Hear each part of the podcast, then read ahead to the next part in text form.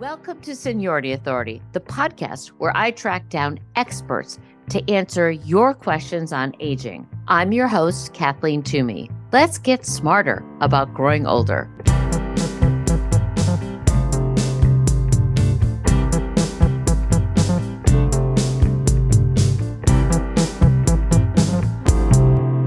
If you're thinking about that next big step, retirement, do you have a plan for what your life will look like? Or is it hard to visualize? After all, it's likely that if you're 65, you will have another 20 plus years to live. And that's a lot of golf. If this sounds familiar to you, stay tuned. Today's guest has literally gone back to school to learn about aging, our new choices, and how to create a new plan for your life and he's got suggestions for you. My guest, Joe Casey, is a fellow podcast host, the Retirement Wisdom podcast, and author of Win the Retirement Game, Outsmart the Nine Forces Trying to Steal Your Joy. I love that title. Joe runs an executive coaching practice that includes how to design a meaningful life in retirement a former HR executive with Merrill Lynch, Joe returned to school at age 60 to get a master's in gerontology from University of Southern California. He's a certified designing your life coach and was named one of the 23 innovative coaches by Business Insider. A multi-marathon runner, Joe has a national practice and is based out of Princeton, New Jersey. If you're getting smarter, let us know. Leave us a review, a rating, wherever you listen to podcasts. Tell your friends and follow us on social. We're at Seniority Authority on Facebook, Twitter, Instagram, TikTok, and YouTube. And don't forget, if you're listening to YouTube, hit the notification bell so you can subscribe. Or subscribe to our newsletter at seniorityauthority.org so you don't miss a thing.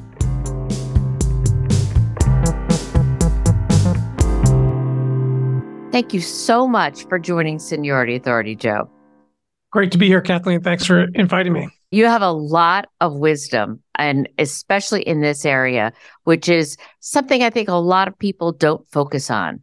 But you not only focused on it, you also live what you preach since you went back to school when you were 60 and launched a new career. When you contemplated going back to school. Did you have a specific career in mind, Joe? So I was an undergrad psych major, went into human resources right out of school, worked the entire time for 30 years. And then our company was acquired by Bank of America in 2009. And I had time to decide what I wanted to do next. I considered staying. I knew I wanted to do coaching afterwards, but was, I was only 52. I thought, well, I'll probably do that later. But I said, why not now? I have the ability to take time and do it. So I went back to school then at that time for training in executive coaching and master's executive coaching. And then as I get into launching executive coaching practice, I had clients start to ask me, Hey, can you help me figure out what to do after this? Because I don't want to be here when I'm 60. I want to do something else. I had one client who wanted to retire at 55. He was 52 at the time. I became curious about how that works. And I figured if I'm going to really help people figure out what to do with the rest of their lives, I better figure out what the research says and know more about it. So that's why I went back for the gerontology degree. I had never been old before, so I figured it might come in handy for me too. and I really was exposed to a lot of great faculty and, and fellow students, great research on really getting older because there's a lot of things that are counterintuitive, a lot of things that we, a lot of myths that are incorrect, and a lot of things that we just aren't aware of. Oh, that sounds so fantastic to really do a deep dive and study the science and then apply it versus just your typical coaching skills. Speaking of coaching, one of the many certificates that you have is with Bill Burnett and Dave Evans at Stanford. And they create a process and a book, of course, called Design Your Life. What makes that process special as a way to plan your next chapter? I think, like anything that helps us grow, it gets us out of our comfort zone. And that's the biggest thing. It really, through a series of very elegantly designed exercises, gets us to think a little differently and to envision the future, but also to conduct experiments, to not have to figure it all out in a linear fashion, but to, as Dave Evans likes to say, iterate your way along the along the way. So they take the principles of design thinking and apply it to the future. And it's very good for any stage of life. The book was written based on the undergrad course that they've taught for, I think, about 15 years now. But they learn very quickly. They can apply to all stages, mid career. And I really enjoy applying it to people in later life who are looking for that next opportunity after they graduate from the world of full time work. Yeah, I like that. I like graduate from the from the full time work. I'm going to a retirement party on Thursday. I'm going to be using that line with my friend. So, is this retirement coaching? Is this a new concept, Joe? It's pretty new, although I think it just takes a lot of the career coaching and extends it. There are a lot of new entrants in the field. There's different levels of of training. Some, in my opinion, experience are very light, so be careful. But I think what it really is is people value you having someone who's a trusted thought partner who can help them figure out different options going forward, which path to take. In the design your life process, we look at three alternative visions for the next five years. And then we have conversations, or clients have conversations with people. We're doing those things that they might want to do, doing them today. And I just finished two groups in the last two weeks that I launched in January. And it was great to see people. I learned so much from my clients all the time. People start off with an idea, but ban their thinking and test some things and end up launching new lives. Tell us a little bit about your group practice. I know you work individually with people, Yes. but you just mentioned some of your groups graduated. Tell our listeners what that's all about. So I created the group process to make it more accessible because I would get some emails from podcast listeners and others saying, I love your stuff, but I what are you doing for people like me who can't afford to hire you one on one? And so bring a small group together. It's usually between six and 10 people. And for three months, every other week, we get together, do the exercises in between, and then in small breakout groups, discuss people's insights. They learn so much from each other, but you basically go through the way. Three phases. The first phase is clarifying values and priorities. What's most important to you now? Second phase is idea generation. The fun part, really looking at what's possible. What are the options? Those three alternative visions of the next five years and then prototyping, really testing experiences, trying some things out, test driving some things, or talking to people who are doing what you might want to do. So people have talked to people doing volunteer activities or part-time jobs, consulting, teaching on the side, all kinds of different things. So people in previous ones. Had one person go back to culinary school, not professionally, but he just wanted to really learn how to cook well and show off a bit. But a lot I of think- different activities. I could go back to culinary school, but just for the basics. I never, it never really stuck with me. So I think it's interesting. This sounds like a great process. And it feels to me that, and this may be wrong, but it feels to me that people who are thinking about retirement could be especially stuck in their ideas of themselves that they've baked into day to day experiences for 60 years.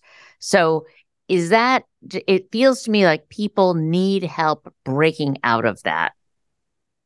Yes, in, in several ways. One, seeing, hey, there are a lot of possibilities. It's not just doing what your brother in law did or your neighbor or your sister.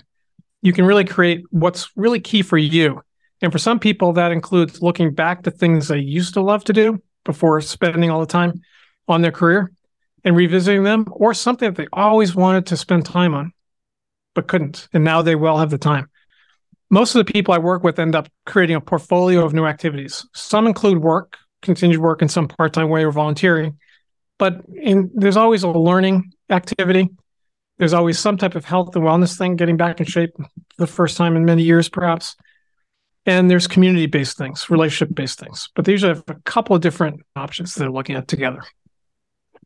One of the things that I love about your book is the subtitle, which refers to outsmarting the forces that steal your joy. What are those forces that steal our joy? So what I did is I went back to through all my clients that I've worked with and thought, what did they have the hardest time with? What was in their way? What did they have to solve for? And I came up with nine. no client faced all nine. No client had to grapple with them or defeat all nine, but there were usually two or three. And some of the most common ones, the first one right off the bat, particularly for us men types, was boredom. Mm-hmm. They really were fearful of coming off a dynamic, interesting career and then having a blank sheet of on their calendar. And so, how are they going to invest their time? Became one big thing. And the antidote there is curiosity, really being curious about things you could do, being willing to try some different things and experiment. The other one that that really came is connectivity. A lot of, and again, this is a little bit most I'd say about 60% of my clients are men, 40% women. But I learned a lot of time. I got married 42 years that we're not as smart. we're not prepared some of these things in general. Sorry to generalize, but in my experience, it's been true. And so, one of the things, a lot of people, and men in particular, I've found so far, have a lot of the social connectivity tied up to work. And then when mm-hmm. that changes, they're really So they have to really find a new tribe. So that that's a big one is really getting the right social connections. And then the other one that that really surprised me at first is what people get wrong about retirement sometimes is you need to have something challenging you. Just because work's gone away, it sounds great to have a just a vacation, time off, total freedom. But what people really miss about work is that challenge, not the overwhelming part of it, but getting better at something, accomplishing hmm. something.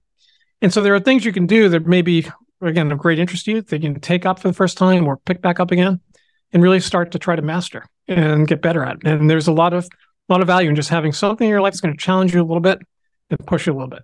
That sounds very intuitively correct that people want to be challenged. And I totally agree with the men thing. Not so much that you're not smart, but uh, men, I think, are less typically less good at creating relationships. And so they rely on either their partner or their work to do that. And they're not used to initiating it. But that's a new skill you can cultivate. Absolutely. Another one that came up was giving up keeping up with the Joneses, other people's expectations. If you're in a career, there's expectations from people around you at your particular level or what you do profession or your neighbors. And you reach a certain point with retirement where you have that freedom where you say, look, I don't need to play that game anymore. What's really right for me? What's right for my family? What are the things that I want to do now? It's really me time. That sounds very satisfying. That sounds, but it can be hard if you are extremely self-referential as a person if you if you get your sense of worth by comparing yourself to other people then that's learning a whole new way to achieve satisfaction Absolutely. that's a big that's a big change it's a different mindset and it requires some reflection and really some planning to be able to start to take that one on but it's very liberating when the people do it yeah it just sounds like this is a very transformational process for people and a process that people need help with. In your book, you share some great anonymous client stories about people who get stuck when they can't think of a next chapter or can't figure out their next passion. And I think there's so many people that experience this. Tell us about one tactic you use in your experience with your clients to help them get unstuck? I'll share one because it was a learning experience for me. I tend to be optimistic, future oriented, think about the possibilities, what could be. And I was working with an engineer who confessed to me, I'm really afraid of retirement. I'm terrified. He was retiring in six months. He said, because I'm going to be bored. And it's okay. Well, we can work on that. And so, what are the types of things you like to do? You say, well, this is the problem. I've literally done nothing but work. I'm all in about work. I don't have any outside interests. Oh, no. So I said, okay, well, I like challenges. So we'll take this one on. And we started to work on some of the exercises, some of the, the different techniques that we have to try to get at that. And then one day I realized this is really hard this is a challenging one. What's why isn't this taking off in the direction that I expected to or the others do? And I realized it wasn't him, it was me. Really? I was, I was taking him forward, which is what he was afraid of. So I decided, let me go backward. So I asked him, would you be willing to just go back in time and let's take decade by decade what were the things that you really did like to do before you became your professional self? It's okay. So we went childhood, teenage years, college, pre professional, early professional life, and things started to emerge. And of that group, he started to pick off things that we talked about. Well, would you like to try those again? Can you bring those back? Start slowly, which of those? And suddenly, activity one, two, three, four, interest one, two, three, four came back. And there were different things that he did. Really, lo- he was very, very into reading, brought back a practice to reading, loved working out, did some different things, brought back one of his exercise routines. And then the kicker was he actually started a volunteer activity, which was reading to uh, inner city children because he had, well, I enjoyed that earlier wow. in life with his children. So it was know, because I took him backward, that led him forward. So it was a big learning experience for me. That's great. And it, what a great idea because you're bringing back to before a time when he was defined by his job and what he could do, what he could accomplish and contribute, and going back to those really initial, very, very impactful experiences when you're younger. Our careers can be like a solar eclipse, but if you start to get some more visibility, the joy can sneak back in. I love that. What do you think holds the majority of people back from planning their next chapter. I think personally, and the reason that I was really excited to talk to you and I really want people to listen to your podcast and read your book is that people, when you say retirement, they initially think of finance fairness, which makes sense. You need money, Maslow's hierarchy of needs, money, food, shelter. But I think a lot of people are frozen when they think about what next. Do you think that's cultural or where do you think that comes from? I personally believe it's from staying in one lane, meaning the financial side, which you have to take care of. It's not easy. You got to make sure you're not going to outlive your money. It's a left brain thing. It's quantitative, it's linear, it's predictable. You can focus on it and and come up with a certain answer. But if you stay in that lane, you stay in that mode, that left brain mode, you're missing a whole other side of the equation, which is the right brain side, which is more creative. I had one of my podcast guests, Brian David Johnson, he wrote a book called The Future You. He's a futurist. And he said, the biggest tool you can bring to your retirement planning is imagination. And mm. I think that hmm. really captures it. That if you really start to imagine what could be using your time, you can balance out the financial planning. It's not either or, you need to do both, but you need to change mindsets to really get at that second thing you can do some some of it in a linear fashion, but it really takes some experimentation, takes some being open to the different ways of thinking. Well, and I think it's easier in our culture to talk linear and to say, I'm setting aside money for retirement, I'm doing this, I'm doing that. It's harder to say, I'm experimenting. I am thinking about what I'm going to do and I might fail and I might try something and then abandon it. And it's we're a little bit puritanical in that in yeah. the US like work yes. hard and but to just say I'm just going to wander around for a little bit but it's very freeing it's very liberating when you do that had another great podcast guest who I think has figured this all out Andy Robin he wrote a small book called The Tapas Life he said when he was in his career it was really like a full course meal with a giant steak hanging over the side so, but when he retired, he said, I'm going to use a small Spanish meal, meals. I'm going to try one thing, add another over time, add a third. You got up to six. And he discovered if one doesn't work, it's not like professionally where there's consequences. I can just curtail that and move on to the next thing. So I think that's a useful way to think of it. What would your Tapas retirement look like? What would be the small things you could try and go with? But it is people find it very interesting when you talk to them about it. Well, I'm trying this, trying that. They they get more engaging because a lot of times if you're running into I don't go to cocktail parties, I'm more of a backyard barbecue type of guy. But if someone said, What do you do? They expect an answer. But you say, Well, I'm doing a little this, a little that, I'm working on this, and it leads to a very engaging conversation. People are very intrigued. Yeah, it opens up the conversation as opposed to I'm an engineer, period. That's it. I or worse, love... I'm retired. I'm a former yeah. XYZ. Oh my gosh. It's one thing we really focus on at Riverwoods, where I work at Continuing Care Retirement Community, that you don't say, he was the former COO of XYZ Corporation, or she was uh, that you're still alive, you're still there. And, you know, she's exploring making her own loom and weaving tapestries. You know, we are still a viable life. And to say was, was, was, retired, retired, retired. I love that idea. I think that's a great answer when someone says, What do you do? And you say, I'm living a tapas life. I'm doing lots of things. I love that imagery. I'm trying this. I'm working on that.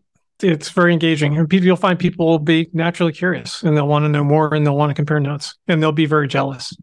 They'll be very jealous. And you might inspire someone else to start doing this. So if our listeners have decided this is something that they want to do. They want to be thoughtful about their next chapter and they want to chart their own course.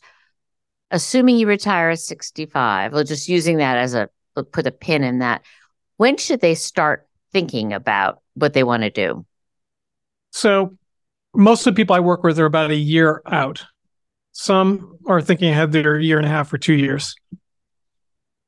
The earlier, the better because it gives you more time to experiment and play with. But I think that year and a half, two years is is ideal. And is that what most of your clients do? They come to you a year, year and a half? They're about a year out and they wish they started earlier. Okay. And you in your practice, you do a lot by Zoom. So even though you're based in Princeton, you work with people all over the country correct? Yes. So I do. So I have an executive coaching practice where my clients are large companies. So I do in person things mostly in New York City, about an hour north of here, and some in DC, some in Boston. But on the retirement side, it's all from all across the country. And I learned, as I mentioned, so much from different clients, whether they're individual or grouped together. It just opens up new possibilities. People have developed new connections from these group programs and the tech, we're all used to technology. We're all expert on Zoom now, and yeah. it just allows allows for very productive conversations. So it's usually about three month process with you know sixty to ninety minute Zoom engagements. Tell me where our listeners could go to sign up for your group. The website is retirementwisdom.com. If you go to the upper right hand corner, you see schedule a call. It's not a sales call. You should probably tell I'm not a salesperson. but it's a, a, call where I can talk you through just here's how the group works. Next one starts in April. The next one after that will be in September.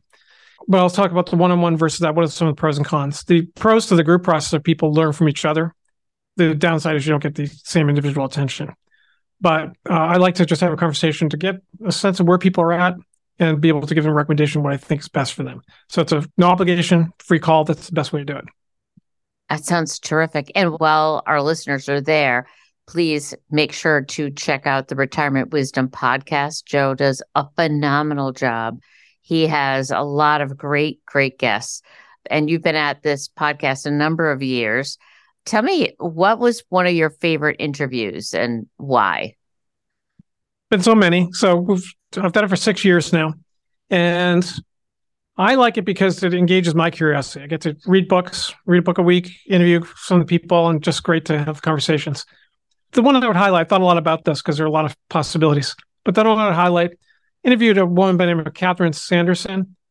She's uh, the head, chair of the psych department at Amherst College. I went to UMass Amherst, so it's down the road, not as fancy as Amherst College, but I used to go study in the Amherst College library. Anyway, she wrote a book called The Positive Shift. And the reason I like that conversation, one was she's hysterically funny, but also very knowledgeable, a great storyteller is she really underscores the fact that in later life and retirement, no matter what we do, money is important, but our best asset, our most valuable asset is our attitude. And a lot of those things are really controllable, they're really modifiable. You can, she confess, be have a pessimistic lean, but still learn, as Martin Seligman, uh, University of Pennsylvania, taught us, you can learn to be optimistic, you can learn to be positive, and it has a ripple effect in your life and on others. That is wonderful. That I have not heard of that book, so I'm going to scribble it down along with some of the other books that that you mentioned, and I will be putting those and the links in the in our show notes, along with the link to Joe's book, Retirement Game Outsmart the Nine Forces Trying to Steal Your Joy. Just diving into some of these books is a great way to kickstart your thinking in your brain. I want to just quickly step back to that one question about retirement coaches. What is the state of retirement coaches? People can go to your website, they can sign up for the group or the one on one, but um, there are a lot of coaches out there and they're not all necessarily vetted in the same way. You've got masters in coaching, masters in gerontology. If you had to suggest something to look for in a retirement coach, what would that be, Joe? Or is there an association nationally? There's an association, but it's an association that figured out there's a lot more money in training retirement coaches than doing retirement coaching. So beware. I think the training is important. And my advice in looking for a retirement coach is you want to you just go into it knowing that you're not trying to hire a friend. So it's not the person you're going to necessarily like the most. You want to have good chemistry. That's important, but it's not enough. You want someone who's going to be able to help you get to where you want to go. So it's like if my car breaks down on the highway and I have to call a mechanic, I want someone who knows my make and models. Even though he or she might be a nice person, I don't want the carpenter that's, that's, that has a great sense of humor. I need someone who can help me get from where I want to go. So I think really look at what are you trying to do? And does that person have the experience and qualifications to help you get there? Most times, people, there are a lot of people going into retirement coaching as a second career. There are a lot of talented people in the space. But there are some who've gone through light training programs who think they're trained coaches and haven't done really the homework. It's not necessarily their fault, but uh, I would kick the tires. And the questions I encourage people asking is, what's your coaching approach? Mm-hmm. And what's it based on? If they struggle with that Good. question, then I think you know you just have to kick the tires a little further. But get an understanding of what their experience is. Ask for references, and see how they respond to that. And really just do your homework and you know hire the person who can help you and i would also not commit to a predetermined package when i do the individual coaching i just have it you can leave at any time for any reason and i think that's important to ask for because you want to make sure it's working right that you're not being sold you're being really entering into a partnership it's an important work and you want someone who's going to help you get there well, I love your analogy about being stuck on the side of the road because also it's like a lot of consultants or people that you're working with. You, you want there to be an end point. You know, you want to get the car back on the road. So, especially if it's a retirement thing, you want to get some direction and then go. You don't want to spend your entire retirement talking to a retirement coach. Absolutely. If you want someone who's going to be a fit for you and there are a lot of great people out there doing this work. Make sure they're qualified, make sure they're fit for you, and make sure that you can end at any time. If it's not if it's not working, make sure you're not being sold a, a package that locks you in. Is there anything that I haven't asked you about considering your next chapter that you would want the listeners to know? Our futures are often not solo. Sometimes they are, but if there are other people in your life, make sure they're part of the journey as well. Meaning, share what you're learning, share some of the resources, share your thinking, and get their point of view. Also, I think that's been that's very helpful. Some of the people have gone through my one-on-one and group programs will use some of the same tools with their spouses.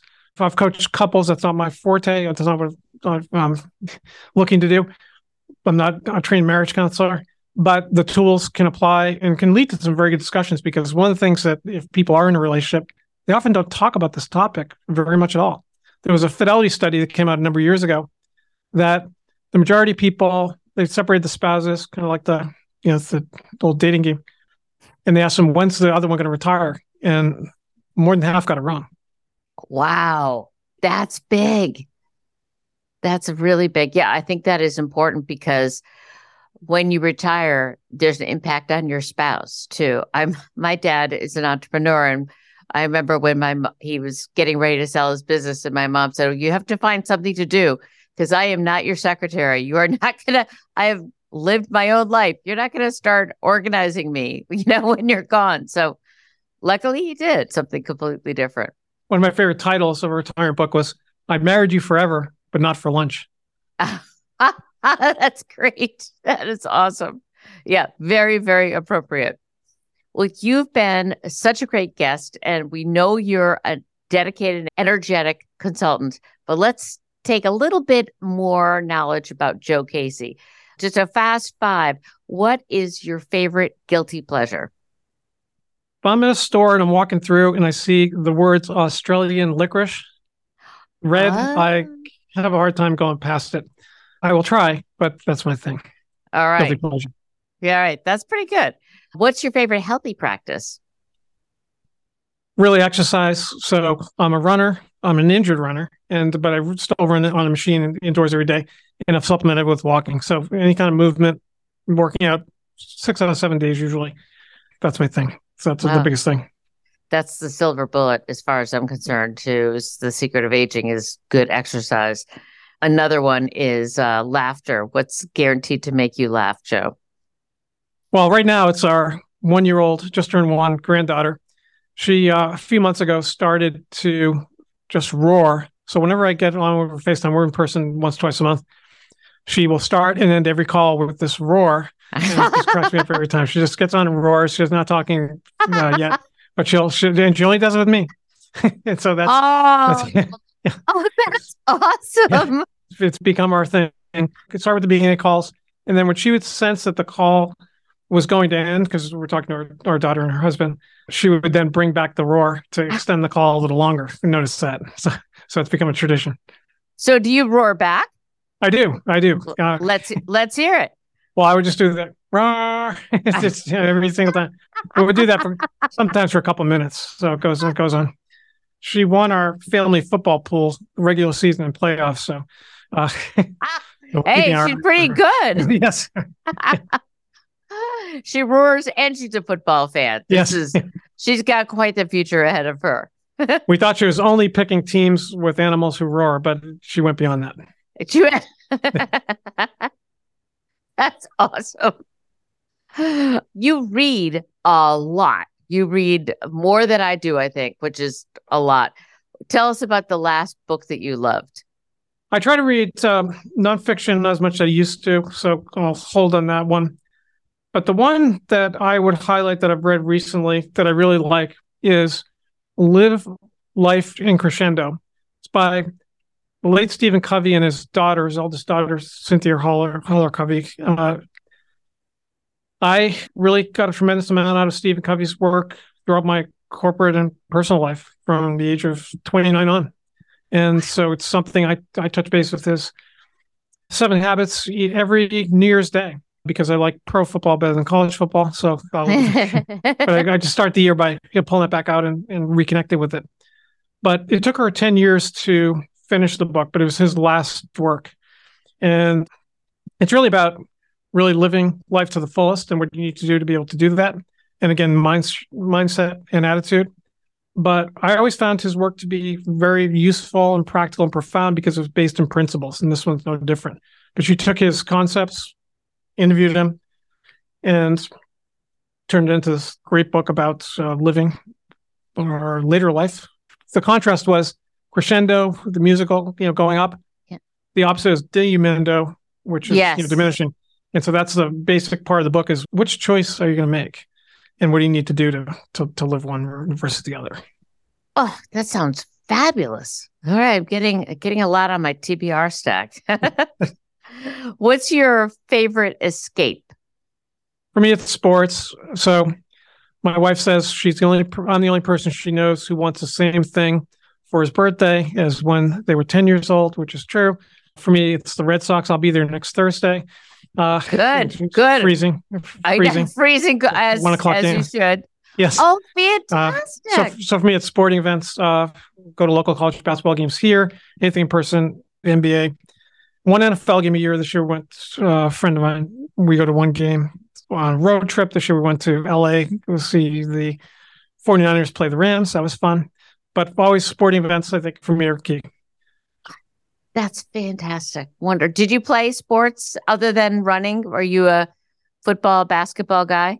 I was a basketball fanatic. So uh, I played on a very good team. It was my life's mission. That's all I did during my high school. That was my main focus and ran cross country because if you didn't play football, they back then they made you. You know, we played three sports. I ran track and ran cross country. So that was but basketball was my main main focus. Uh, still has played till I was 40 in corporate leagues, and then switched to to running marathons. But I had two injuries. I actually had gone to a Division three school to play basketball out of high school. Broke my arm in six places.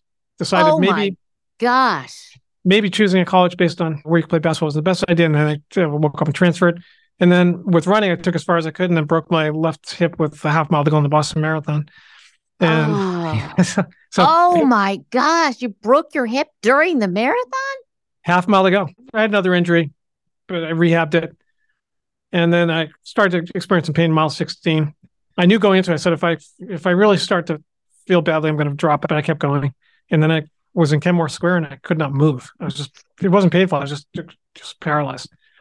And had this great, great doctor who got the head of orthopedic trauma surgery to do the surgery the next day. It was uh, seven months of physical therapy, three days a week Oh. hospital for for for on crutches for four months. But if you're going to break a hip, that's a great place to do it. So I got, yeah, got the, the I'm sure they're ready for it too. I volunteered at the finish line at the marathon and have seen people come across in all different conditions. And uh, my hat is off to you for running like that. That's incredible. it was a great experience, and you know she went to the head of the BA, got me a finisher's medal, sent it mailed it, got on Father's Day, which was really nice. And he called me because he said, "I've done doing this for over 30 years, and you're the only one who ever questioned this time, saying that you didn't finish." Because he said we get 300 runners a year saying my time was off by three seconds. And I emailed him because I emailed said you show me as finishing, but I'm in I'm in the emergency room at Mass General. so I thought I thought you'd want to know. She was tremendous. Visited me every day in the hospital. Saw my family. The whole thing. So great care. But um, I was glad glad I did it. And uh, now just can't run outdoors. hey, it's all about adapting. As, Yes, as we get older, just do the same kind of thing, but adapt it so that you can do it longer. This has been fantastic. Thank you so much for joining us, Joe. I'm honored that you agreed to be on this podcast. Please, everyone who's listening, check out Joe's website, his podcast, Retirement Wisdom Podcast. So thank you for joining us. Great to be here. I love your podcast, as you know. Follow it. You get some great guests, and appreciate the opportunity to talk with you again today. Thank you. That's our show for today. If it helped you think differently, will you help me? Go to the Seniority Authority page in your podcasting app and hit either the plus, heart, favorite, or subscribe button so you don't miss out. And tell your friends so we can spread the word. Until then, enjoy the opportunity to get smarter about growing older.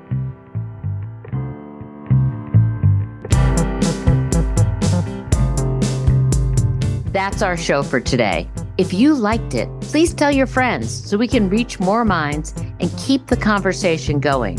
Or follow us on social at Seniority Authority. I'm Cathleen Toomey. Until next time, enjoy your chance to get smarter about growing older.